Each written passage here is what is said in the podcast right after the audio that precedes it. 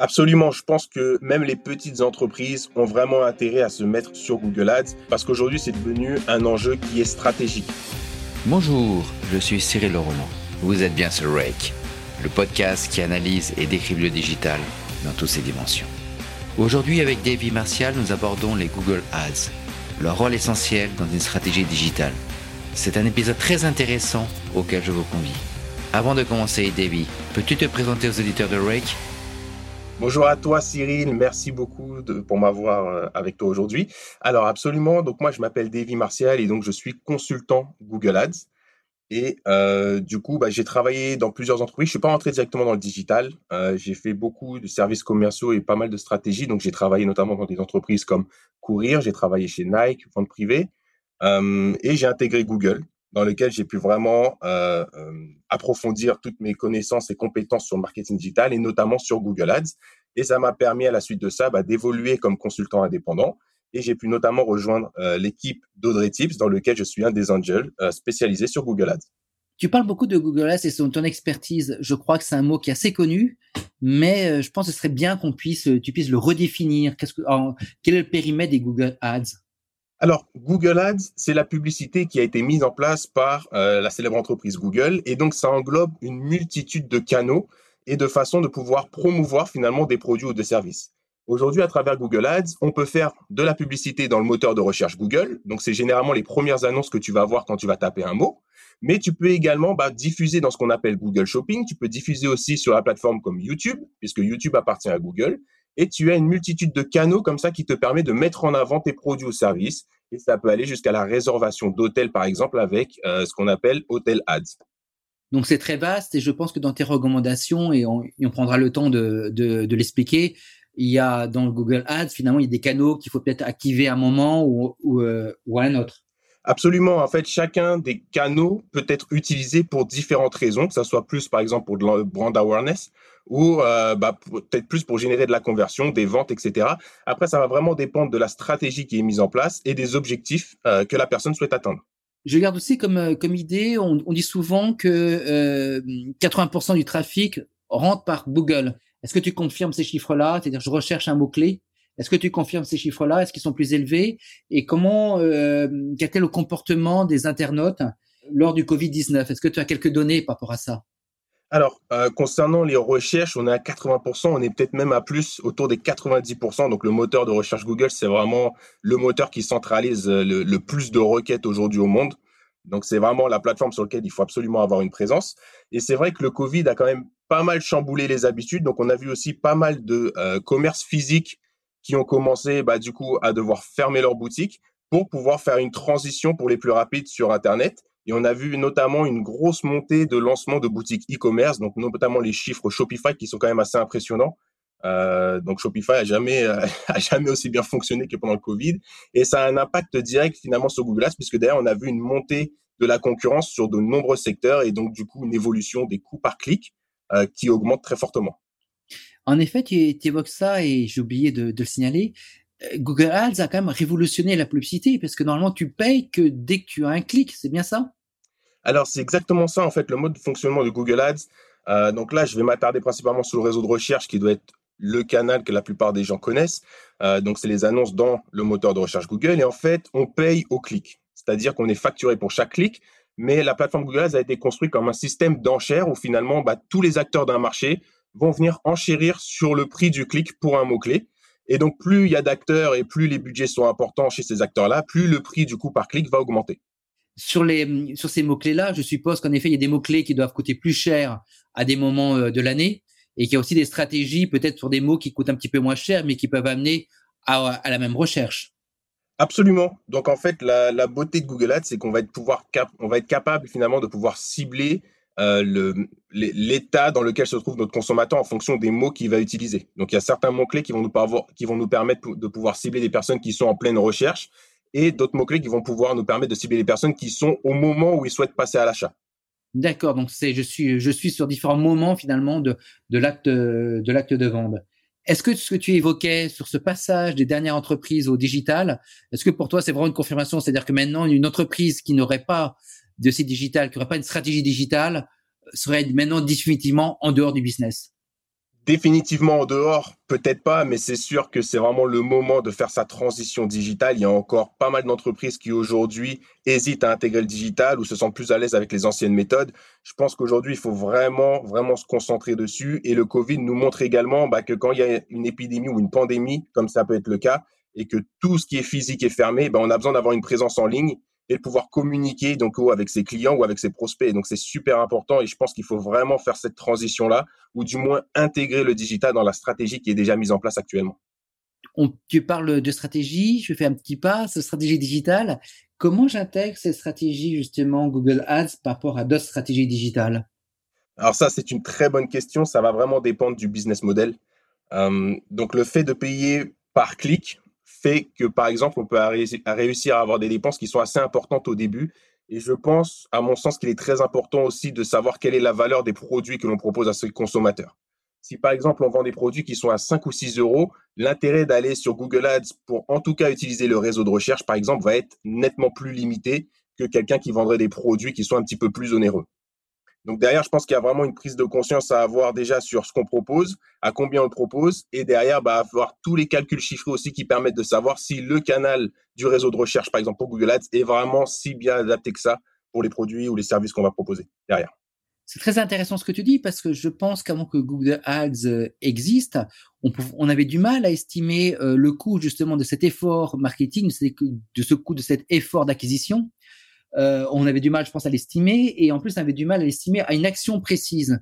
Or là, euh, vu que ça marche par clic, tu sais la volumétrie entrante, et euh, je pense que tu pourras aussi la traquer avec d'autres outils de Google jusqu'à l'acte de vente.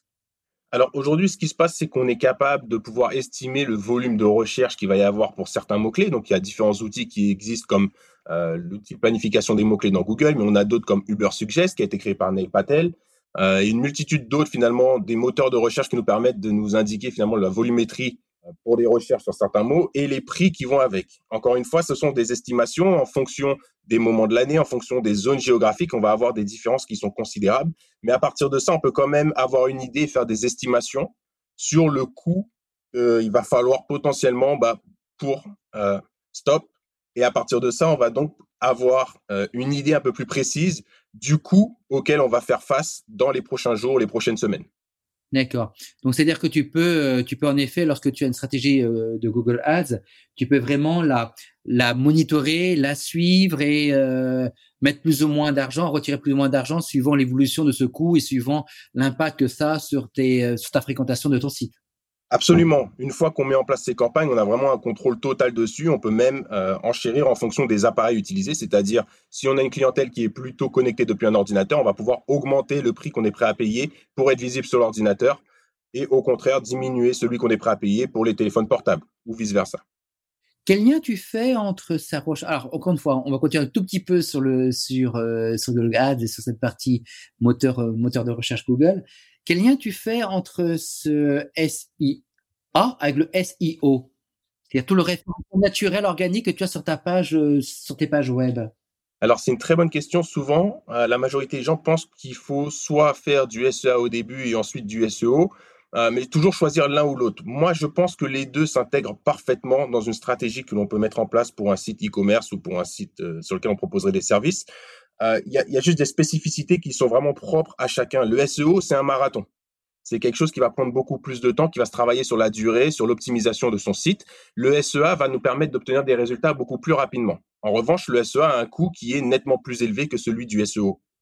Et donc, l'intérêt pour moi du SEA, c'est de pouvoir très rapidement réussir à avoir une présence, tout en continuant derrière à pouvoir augmenter son SEO. Donc évidemment, ça va dépendre du budget et de la stratégie de la personne derrière, mais on a vraiment un intérêt à toujours avoir les deux pour avoir constamment du trafic qui vient sur le site, pour pouvoir commencer à avoir des résultats, tout en se servant de ce trafic-là pour pouvoir derrière bah, optimiser et améliorer son SEO et son référencement naturel. Donc tout ce que tu me dis, c'est passionnant, c'est-à-dire que tu amènes du trafic sur ton site. Maintenant, si je suis dans une optique un petit peu différente, comment ça s'articule avec euh, une autre stratégie euh, digitale qui s'appelle le inbound marketing, c'est-à-dire que là, je vais, je vais pousser l'information vers, euh, vers mes clients, vers mes prospects pour les intéresser. Alors, je fais pas mal de, de, de contenu en ligne, mais est-ce que ça se marie bien tout ça? Dans ce cas-là, on sera sur une stratégie un peu différente puisque peut-être qu'un des canaux qui sera privilégié sera YouTube. Et donc, dans ce cas-là, on pourra se servir du canal YouTube pour aller pousser son message auprès d'une audience qui nous intéresse. Et dans ce cas-là, ça peut tout à fait très bien se marier. Et euh, on a aussi du référencement naturel qui a lieu avec YouTube. Est-ce que tu peux un petit peu développer YouTube et justement, quel lien je peux faire entre euh, le moteur de recherche Google et justement YouTube? Alors, ce qui est super intéressant, c'est qu'on voit qu'il y a eu un shift depuis quelques années maintenant dans le moteur de recherche Google, c'est qu'on peut voir des vidéos apparaître sur différentes thématiques. Et en fait, quand on poste du contenu sur YouTube, si ce contenu-là est bien optimisé, donc j'entends au niveau des titres, au niveau du nom de la chaîne euh, et l'ensemble finalement du texte qu'on va pouvoir compléter pour parler du contenu qu'on a posté, ce contenu-là peut se retrouver directement sur la première page de recherche Google. Donc, on a tout intérêt à continuer à créer du contenu et du contenu vidéo puisque c'est de plus en plus valorisé par Google et ça vous permet également de pouvoir arriver en première page, même lorsque votre SEO, votre annonce textuelle, ne l'est pas encore. On parle vidéo, on va aborder maintenant un petit peu euh, l'audio. Il y a une chose qui se développe, d'ailleurs, euh, c'est le propre de, l'entretien qu'on a c'est tous les podcasts qui se développent. Est-ce que tu sais où on en est un petit peu au niveau de, Google euh, sur justement l'intégration euh, des podcasts dans, l'écosystème Google? Alors là, ça va être un petit peu en dehors de mon domaine. J'ai pas beaucoup de connaissances. J'ai juste entendu dire que maintenant les podcasts étaient et seront part entière comme le SEO et feront partie d'une stratégie SEO. Donc on pourra tout à fait être bien référencé à partir des podcasts. Après, pour développer ce sujet-là, je pense que je ne serai pas la bonne personne. Aucun problème et merci de ton, de, ton honnêteté. Souvent, ce qu'on dit sur Google Ads, c'est que c'est vraiment pour du e-commerce. Mais est-ce que pour toi, ça peut s'adapter aussi à d'autres, d'autres, d'autres business qui sont pas forcément que du e-commerce? Alors, il y a effectivement une majorité d'annonceurs qui aujourd'hui font du e-commerce, donc ils vont avoir une boutique en ligne, qui vont proposer des produits.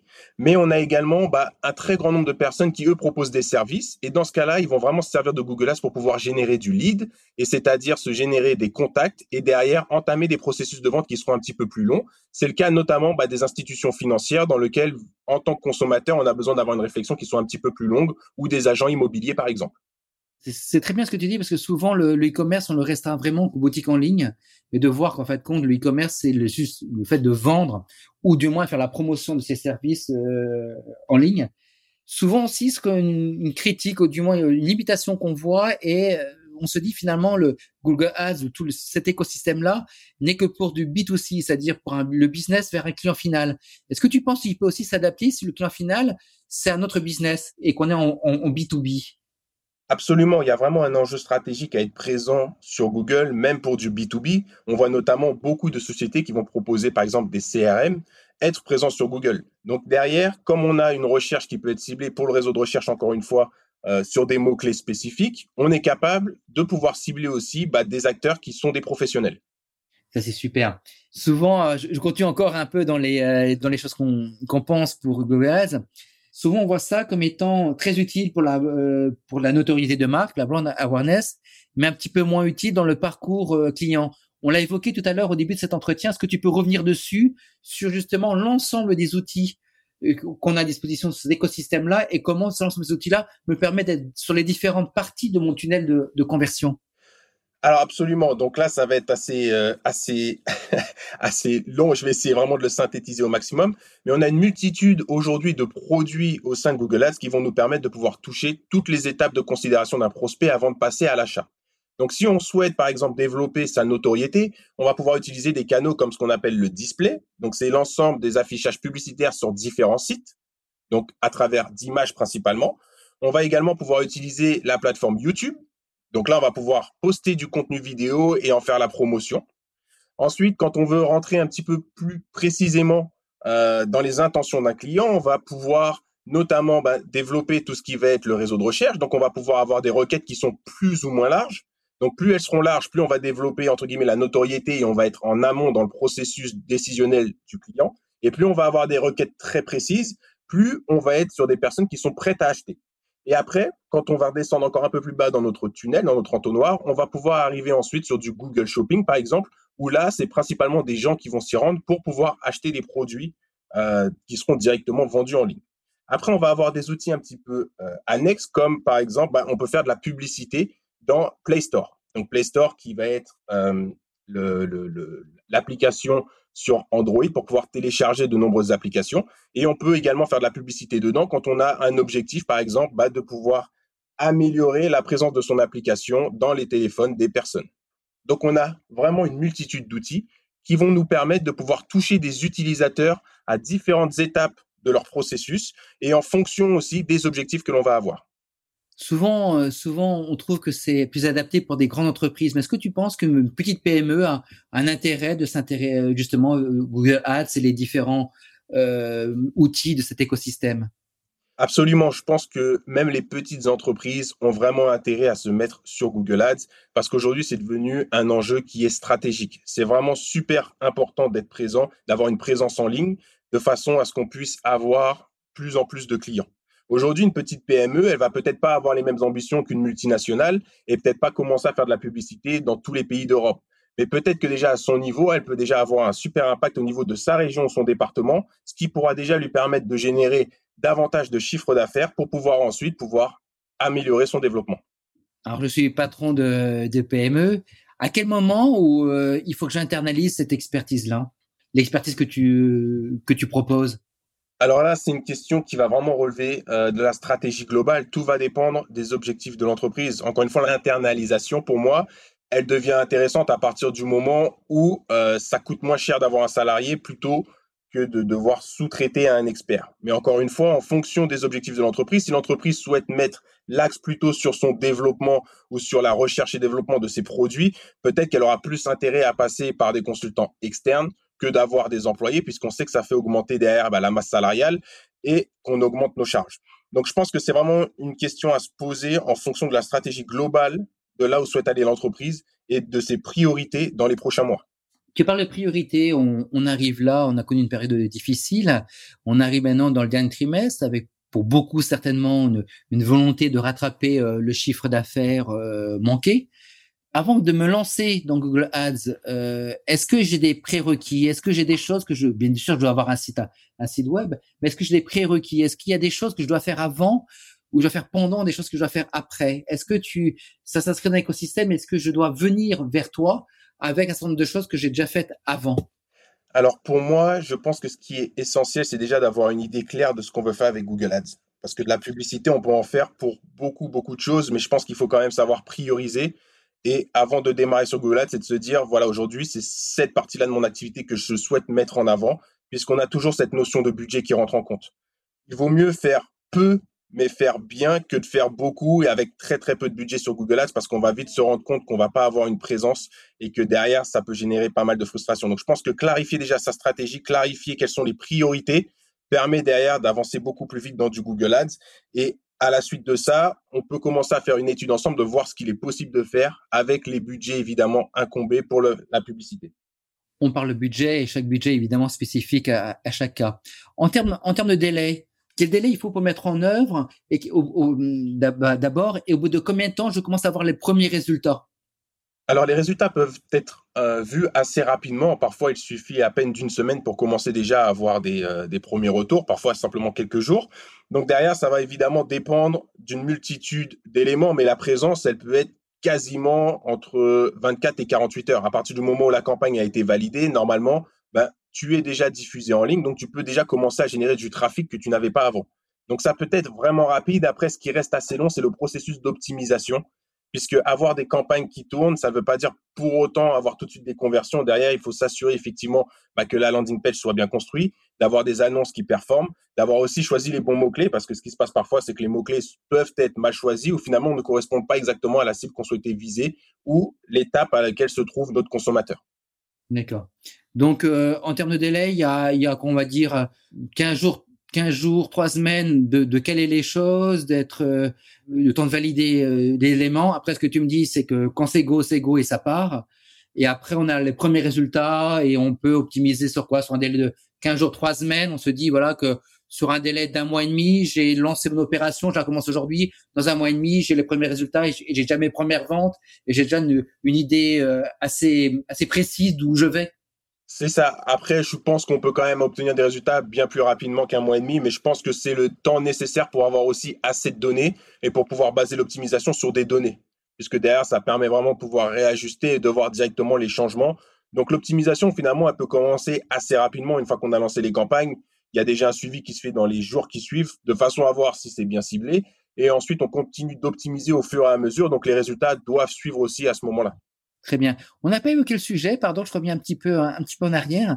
Comment comment j'utilise mes Google Ads et les différents canaux, enfin l'évoquer à la marge, avec d'autres réseaux sociaux comme Twitter, comme Facebook, comme Pinterest? Comme, comment comment comment je marie tout ça ensemble? Alors ça, c'est une très bonne question. Je n'ai pas malheureusement la, recette euh, miracle puisque chaque entreprise reste quand même indépendante et a ses propres problématiques. Mais euh, l'intérêt qu'on va avoir avec Google, c'est que ce sont des gens qui vont venir chercher quelque chose. Ils cherchent quelque chose et nous, on leur apporte la solution. Et à contrario, avec Facebook, on va aller montrer notre produit à des gens qui peut-être ne sont pas encore au courant. Et donc, en fait, ces deux stratégies-là ne sont pas opposées, bien au contraire, elles sont complémentaires. Donc, on peut tout à fait créer des canaux avec par exemple ce qu'on appelle le remarketing et pouvoir faire venir du trafic très qualifié à partir de Google et le recibler derrière avec Facebook de façon à pouvoir toucher ces personnes-là même quand elles sont sur le réseau social. Après, il y a une multitude de stratégies qui peuvent être mises en place entre les différents canaux. Et donc tout cela va dépendre finalement derrière de la volonté euh, de la personne qui va gérer l'entreprise, de la stratégie qu'elle souhaite mettre en place pour atteindre ses objectifs. Parce que derrière, on peut utiliser une multitude de canaux, ça va aussi dépendre bah, finalement du type de consommateur, entre un B2B ou un B2C, on va peut-être pas utiliser à chaque fois les mêmes canaux moi, ce que je retiens, et c'est très pertinent, et c'est la première fois que, que je l'entends, euh, que tu de dire finalement, quand quelqu'un, c'est une évidence d'ailleurs, qu'une personne qui vient sur, sur Google et tape un mot clé, donc elle a déjà une intention, elle a déjà une idée derrière, alors que sur Facebook, c'est toi qui suggères en tant que que, que société, tu suggères cette idée-là, mais elle n'a pas forcément l'idée euh, d'acheter ton, ton produit. Et là, je pense que en termes d'état d'esprit de, de ton client, ça change beaucoup de choses. Exactement, il faut, il faut bien savoir si on est dans une volonté de vouloir pousser un nouveau produit parce qu'il est un petit peu novateur à une audience qui nous paraît pertinente pour ce produit-là. Et dans ce cas-là, Facebook sera beaucoup plus adapté. On va pouvoir faire un ciblage super précis sur des personnes qui vont avoir des intérêts bien définis. Et à contrario, de savoir si nous, ce qu'on veut aujourd'hui, c'est simplement venir vendre nos produits à des gens qui cherchent déjà ce que l'on propose. Et dans ce cas-là, bah, Google, ça sera le canal qui va nous permettre de pouvoir réaliser ça. Encore une fois, il ne s'agit pas de choisir l'un ou l'autre, c'est surtout de trouver le bon équilibre pour pouvoir marier l'ensemble des canaux qui seront pertinents pour l'atteinte de nos objectifs. Et ça revient sur ce que tu disais, c'est d'avoir une idée claire de, son business et de la stratégie qu'on veut mettre en œuvre. C'est vraiment passionnant d'échanger avec toi. Je ne voudrais pas prendre plus, plus de ton temps. Pour les auditeurs de Rake, est-ce que tu aurais quelques conseils, quelques recommandations?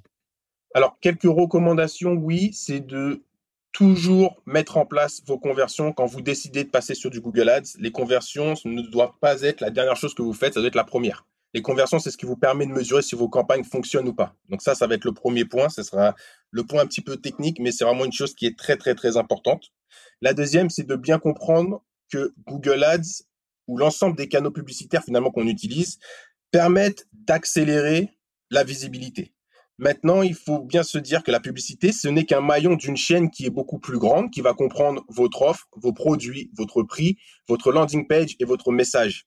Et avoir des campagnes qui fonctionnent et qui génèrent du trafic, ça ne veut pas dire pour autant que vous allez avoir beaucoup de conversions si derrière les autres éléments ne sont pas en place. Donc c'est vraiment une chaîne où chaque élément est un maillon super important qui dépend du maillon d'avant.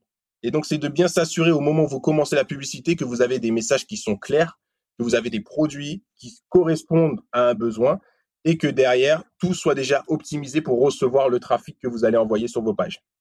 Ben, merci beaucoup. C'est vraiment très pertinent euh, tout ce que tu nous as dit et je pense que les auditeurs euh, de Rake vont, vont en bénéficier.